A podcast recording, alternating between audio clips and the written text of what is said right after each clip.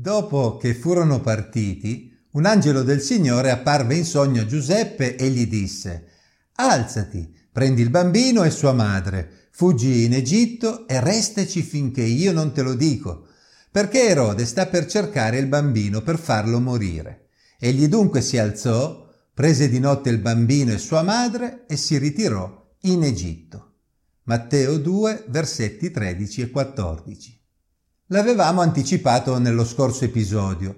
Altro che andare ad adorare il bambino come aveva detto, Erode voleva farlo fuori. Non c'era spazio per due re dei Giudei. Ma perché il Signore volle che Giuseppe e la sua famiglia andassero proprio in Egitto? Questo ci ricorda qualcosa?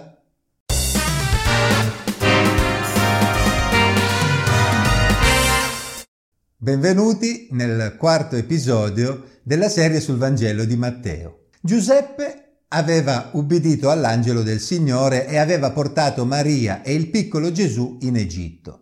Ovviamente, siccome Erode non avrebbe desistito dal suo intento di uccidere Gesù, dovettero aspettare la sua morte prima di rientrare in Israele. Là rimase fino alla morte di Erode, affinché si adempisse quello che fu detto dal Signore per mezzo del profeta: «Fuori d'Egitto chiamai mio figlio». Matteo capitolo due, versetto quindici. Non notate niente di strano? Si è adempiuta un'altra profezia. Ma di quale profezia sta parlando Matteo? Esiste nell'Antico Testamento una profezia simile? Quando andiamo a leggere il brano di Osea undici uno, da cui proviene la citazione di Matteo, leggiamo così: «Quando Israele era fanciullo, io lo amai e chiamai mio figlio fuori d'Egitto». Risulta evidente che Osea non stava facendo una profezia futura sul Messia, ma sta parlando del popolo di Israele che il Signore aveva liberato dalla schiavitù in Egitto. Allora Matteo ha preso un abbaglio? Assolutamente no. Matteo fa un uso delle scritture che si ritrova diverse volte nel Nuovo Testamento ed è un uso legittimo. Per gli ebrei, infatti, era comune commentare le scritture dell'Antico Testamento, mettendone in evidenza non solo l'adempimento storico-letterale, ma anche eventuali tipologie. Essi sapevano che la loro storia illustrava il modo di agire di Dio e sapevano che se Dio aveva agito in un certo modo nel passato, era lecito aspettarsi che agisse in modo analogo in futuro. Si può dire quindi che tutta la storia in un certo senso è profezia.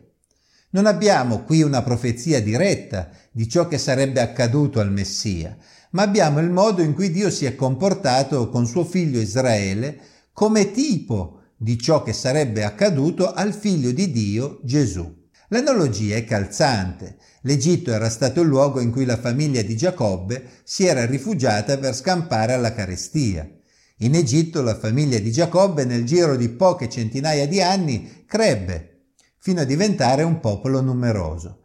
Si può dire che l'Egitto è stato l'incubatrice del bambino Israele, il luogo dove Dio ha permesso che il popolo crescesse in pace. Poi le cose in Egitto cambiarono e Israele, ormai diventato un popolo numeroso, venne trattato da schiavo da parte degli egiziani e a quel punto il Signore fece proprio quello di cui parlò Osea, cioè portò suo figlio Israele fuori dall'Egitto per riportarlo nel paese di Canaan. Gesù è il Messia di Israele, il figlio di Dio che rappresenta tutto il popolo davanti a Dio. Matteo, ispirato dal Signore, coglie bene l'analogia tra Gesù come figlio di Dio e il figlio popolo. Ancora una volta il figlio di Dio viene portato in Egitto, questa volta non per scampare ad una carestia, ma per scampare alla follia omicida di Erode. Ancora una volta in Egitto il bambino cresce al sicuro, fino al momento in cui viene il tempo di tornare in Israele. Insomma, ciò che era accaduto si ripete di nuovo, confermando il modo di agire di Dio che protegge suo figlio Gesù, così come aveva protetto suo figlio Israele. In tal senso, Matteo parla di adempimento di una profezia. In questo brano ci sono poi altre strane profezie. Leggiamo. Allora Erode, vedendosi beffato dai magi, si adirò moltissimo e mandò a uccidere tutti i maschi che erano in Betlemme e in tutto il suo territorio dall'età di due anni in giù, secondo il tempo del quale si era esattamente informato dai magi. Allora si adempì quello che era stato detto per bocca del profeta Geremia. Un grido si è udito in Rama, un pianto e un lamento grande. Rachele piange i suoi figli e rifiuta di essere consolata, perché non sono più.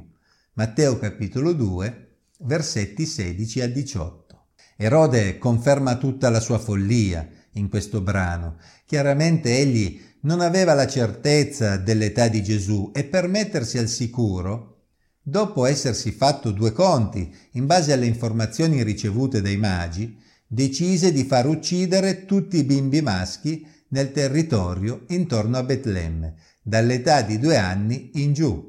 La storia ci dice che Erode in passato aveva fatto uccidere anche alcuni dei suoi figli, temendo un complotto contro di lui. Quindi questo episodio, per quanto incredibile possa sembrare, ben si addice alla follia di quell'uomo, completamente assorbito dalla sua bramosia per il potere. Ma ciò che attira la nostra attenzione è ancora la strana profezia che viene richiamata da Matteo. Questa volta il brano richiamato è quello di Geremia trentuno quindici. Rama, pur essendo non molto distante da Betlemme, faceva parte del territorio della tribù di Beniamino, ai confini con Giuda. Essa viene citata anche in Geremia quarantuno come la cittadina che i babilonesi utilizzarono come punto di raccolta dei prigionieri giudei prima di deportarli in Babilonia. Geremia si riferisce a Rachele come madre di Beniamino, che piange in seguito alla distruzione del regno del nord di Israele da parte degli Assiri. Ovviamente, Rachele era morta da secoli quando quegli avvenimenti accaddero, ma Geremia si riferì poeticamente a Rachele come matriarca e la immagina piangente per la rovina che si abbatté sui suoi discendenti e la loro deportazione. In quel brano però Rachele viene consolata perché le viene detto che i suoi figli sarebbero tornati dalla deportazione. Ci sarebbe dunque stata speranza per l'avvenire. L'Evangelista Matteo rievoca quelle parole di Geremia perché coglie una situazione analoga. In quel momento il popolo di Israele era sottoposto ai Romani ed Erode, il falso re dei Giudei, aveva massacrato dei bimbi giudei innocenti proprio lì, nella zona in cui, secondo Genesi trentacinque, versetti diciannove e venti, si trovava la tomba di Rachele.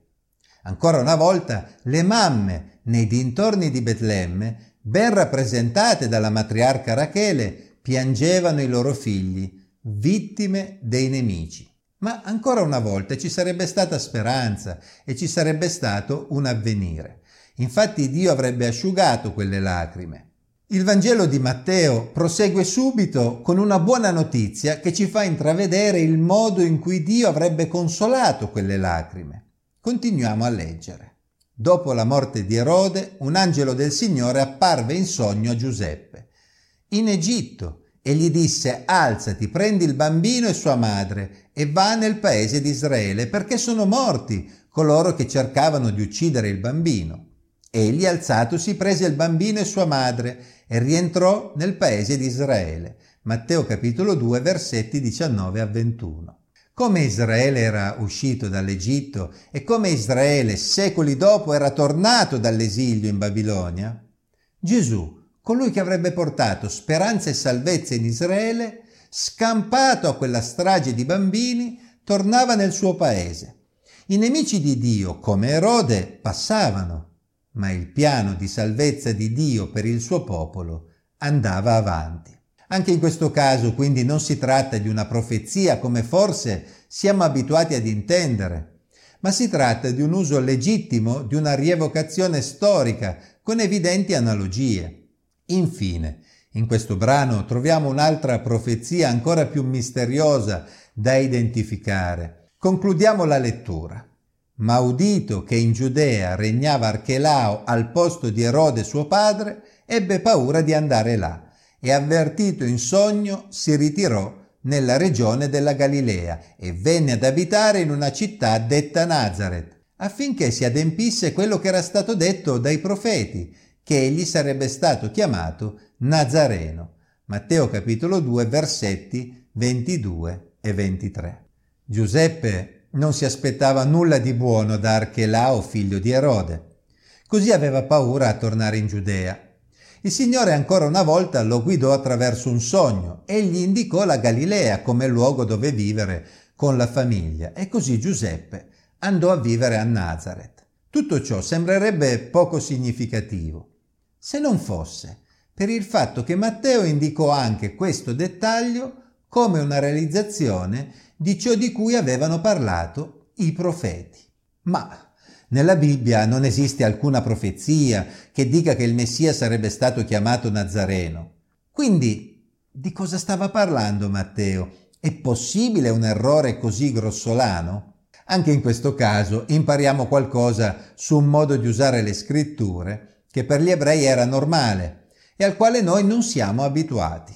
Infatti Matteo non cita un profeta o una scrittura specifica come negli altri casi, ma esprime un concetto che a suo dire sarebbe stato messo in luce dalle scritture profetiche in generale. Qual è questo concetto? Allora, sono state date diverse risposte a questa domanda, ma io mi limiterò a dirvi le più sensate. Una possibilità è che Matteo alluda ad un gioco di parole con il termine netzer, ramo, che rimanda a Isaia undici uno, in riferimento al Messia come un ramo che sarebbe discendente del tronco di Isai e quindi di Davide. Una seconda possibilità che io prediligo è l'uso dell'espressione nazareno fatto con spirito campanilista da parte dei giudei nei confronti di chi proveniva da quelle zone. In tal senso, Nazareno è un modo dispregiativo di riferirsi a Gesù, un po' come se in Italia un livornese mi desse del pisano. Se consideriamo tutti i Vangeli, la provenienza di Gesù da Nazaret fu proprio uno dei motivi per cui molti dubitarono di lui come Messia e lo disprezzarono. Si pensi ad esempio alle parole di Natanaele in Giovanni uno quarantasei, quando Filippo gli riferì di aver incontrato il Messia nella persona di Gesù di Nazaret. La risposta di Natanaele fu di disprezzo. Può forse venire qualcosa di buono da Nazaret? Insomma, cosa puoi aspettarti da un nazareno? Gesù ha vissuto gran parte della sua vita a Nazaret e quindi tutti credevano che fosse un Galileo. Se avessero indagato sulle sue origini avrebbero capito che egli era un discendente di Davide ed era nato in Betlemme, come le profezie avevano detto. Ma fermandosi alle apparenze, la classe dirigente di Gerusalemme non lo prese mai in considerazione come Messia. Ciò è evidente dal dialogo che troviamo in Giovanni sette cinquantadue, dove i capi dei sacerdoti e i farisei dibatterono con Nicodemo, uno di loro, sull'impossibilità che Gesù potesse essere il profeta di cui Mosè aveva parlato, proprio perché proveniva dalla Galilea. Chi conosceva la legge sapeva bene che il profeta e il Cristo, due figure che poi confluiscono nella stessa persona, Gesù, dovevano avere origine diversa dalla Galilea. Insomma, l'appellativo di Nazareno fu un appellativo dispregiativo, usato soprattutto dai giudei, che accompagnò Gesù per tutta la sua vita. Poteva il loro Messia venire da Nazaret? Ma non scherziamo, come direbbe un livornese, meglio un morto in casa che un pisano all'uscio. In effetti i profeti avevano già parlato del fatto che il Messia sarebbe stato disprezzato. Si pensi ad esempio al famoso brano di Isaia cinquantatré, ma anche al brano di Zaccaria undici, in cui il divino pastore viene disprezzato e rifiutato. Insomma, questa sezione del Vangelo di Matteo ci ha dato l'occasione di riflettere sulla portata della parola profezia, un po' più ampia di quella a cui siamo abituati. Talvolta, come in questi casi, l'adempimento profetico viene riconosciuto solo se si ha una certa flessibilità e conoscenza delle scritture dell'Antico Testamento. Se ci si ferma solo ad un uso letterale del testo biblico, si rischia di non capire ciò di cui Matteo sta parlando. Gesù ha adempiuto diverse profezie dirette, ossia letterali, ma anche molte profezie indirette, come nei casi che abbiamo analizzato, ossia rievocazioni di avvenimenti già accaduti nella storia, o come nel caso della parola Nazareno, adempimento di un concetto, diffuso nelle profezie in generale, piuttosto che adempimento di un singolo passo biblico.